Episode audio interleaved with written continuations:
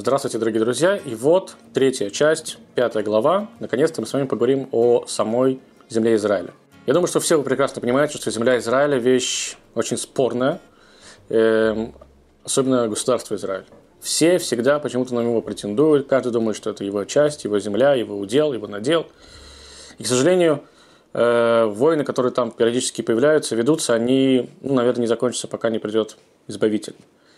Однако же, что же в этой земле такого прям волшебного? Почему все за нее дерутся и почему все хотят э, считать ее своей? Эм, конечно, с точки зрения истории, многие народы проживали на ней в разные периоды времени. И евреи покинули ее на какой-то период, очень большой период времени.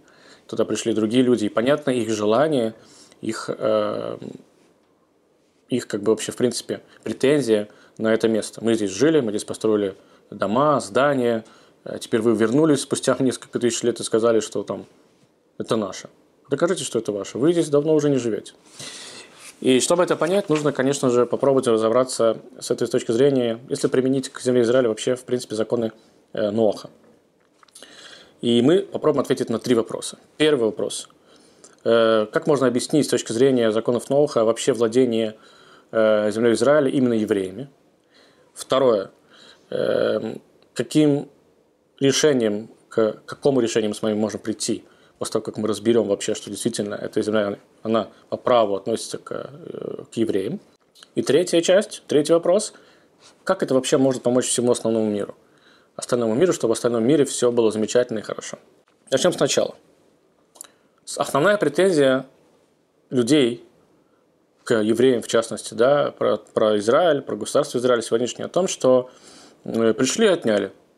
Но давайте разберемся с точки зрения законов новых и что такое отняли. Помните, когда-то мы с вами уже говорили, что э, воровство или убийство, да, оно как бы... Э, почему воровство плохо? Потому что мы забиваем на э, другого человека, на его ощущение того, что он может владеть чем-то. Да? Мы просто отбираем и его унижаем, и не, не, не ставим его ни во что.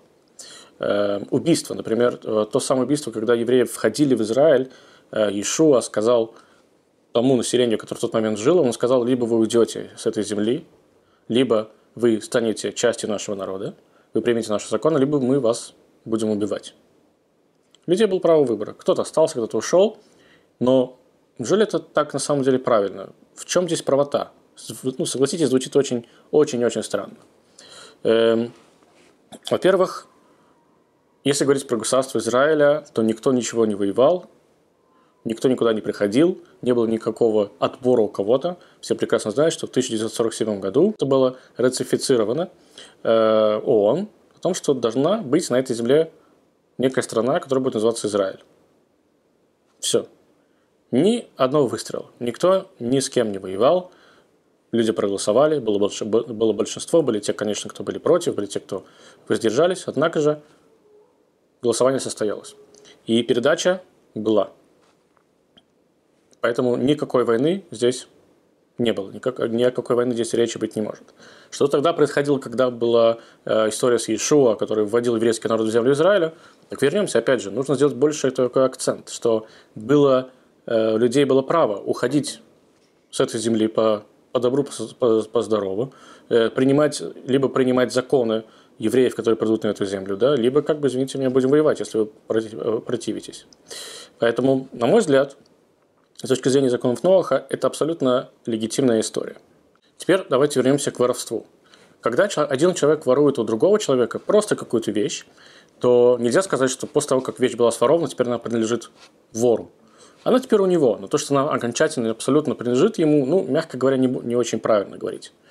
А если мы обратимся к истории в средние века, то как люди отбирали друг у друга земли, воевали, выиграл войну, забрал, теперь она абсолютно твоя. Понимаете, есть некая разница между мелким воровством, да, и, так, ну, грубо, грубо говоря, глобальным э, воровством, когда вы отнимаете другу землю.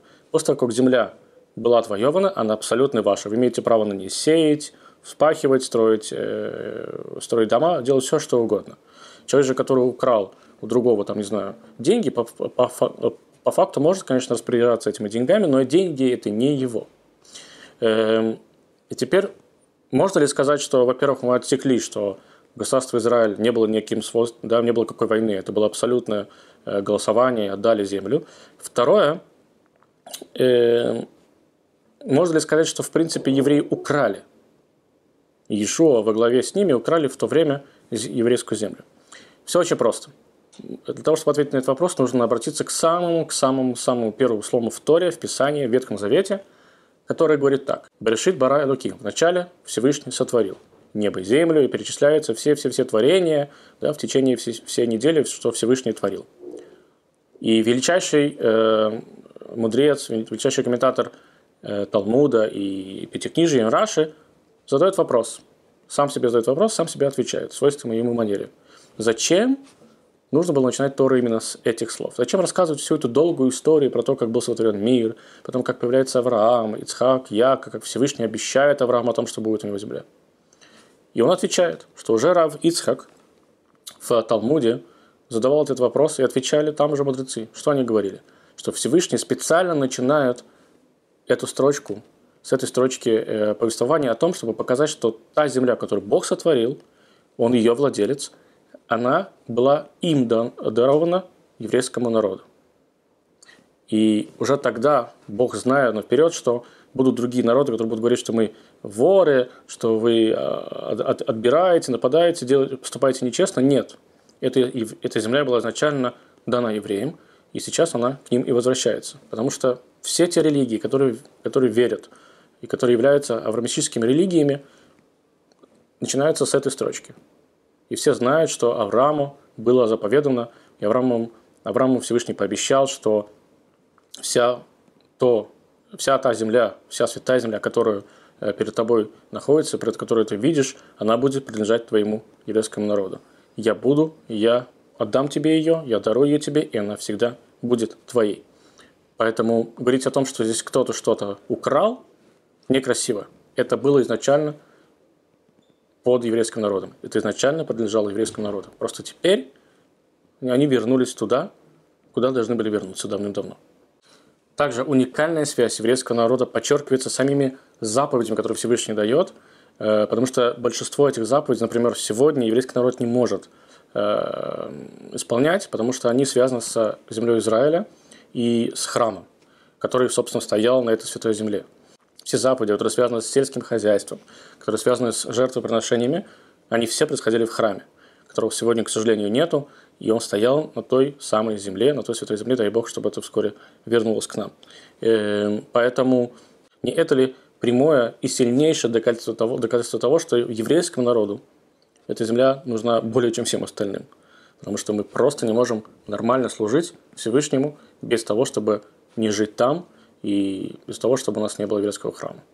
Что же теперь делать не евреям? Скажете вы, наверное, из моих слов понятно, что сейчас надо всех в Израиле взять и выкинуть оттуда, оставить только евреев. Нет, нет, еще раз нет. Мы не такие, и весь мир не такой.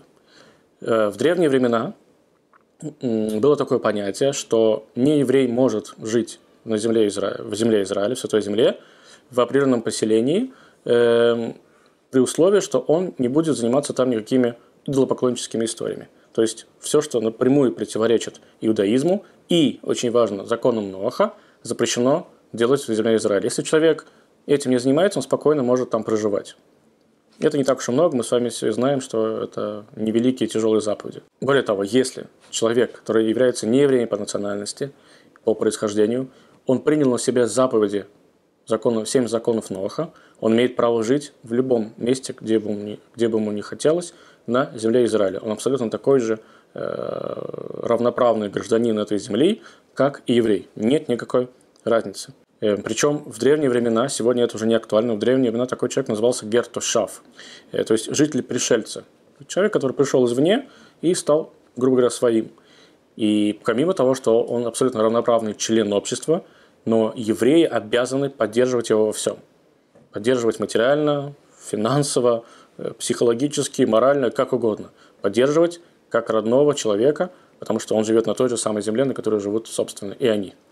Э, к сожалению, почему сегодня нет такого, э, нет такого статуса, потому что для этого нужно, тоже нужно храм, также нужно отсчитывать определенные годы, но это отдельная история. В любом случае, сегодня э, многие-многие авторитеты еврейского закона говорят, что любой человек, даже если он э, ему неофициально, на официальном уровне не был э, присужден этот, присужден этот статус Гертушав, э, но он соблюдает семь заповедей закона, закона Ноаха, он автоматически может спокойно проживать на земле Израиля без всяких э, ограничений, делать все, что необходимо.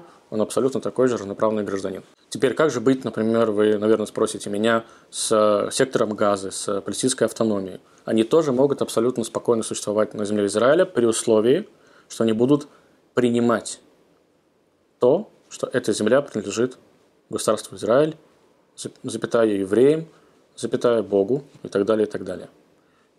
Нет никаких проблем. Никто никого не выгоняет. Мы просто просим принять наше э, право на владение. Теперь как это работает со всем остальным миром? С Израилем вроде мы плюс-минус разобрались, мы понимаем, что мы вроде как бы имеем абсолютное право с точки зрения и религии, с точки зрения закона. Как это касается всего остального мира? Великий средневековый комментатор э, Рамбан объясняет первый стих Тори, который, который мы уже с вами обсудили, Берешит Бара Луким, вначале Бог сотворил небо и землю. Он это объясняет как указание на наличие территориальной судьбы у всех людей. Другими словами, он поним... говорит о том, что весь мир был создан для людей, для того, чтобы люди э, его заселяли, чтобы они строили города, города и государства, и дома, и все, все, все, все, все, чтобы они спокойно чувствовали себя э, на этой земле, которую Всевышний придумал для них. И он прекрасно понимал, что будут войны, он прекрасно понимал, что будет э, изъятие имущества, там, да, одна страна будет занимать э, землю другой и так далее, и так далее, и так далее. Главное, чтобы люди морально ценили друг друга и морально были людьми. Эм, сегодня, например, в Израиле есть очень интересная история про то, что часть еврейского населения, оно религиозная, часть еврейского населения, оно нерелигиозная, и на этой почве есть постоянные какие-то споры, пересуды и так далее, и так далее, но хорошо, хочу обратить ваше внимание то, что даже та нерелигиозная часть, которая себя так называют, они все почитают еврейские традиции. У каждого есть святое, как, например, Йом-Кипур.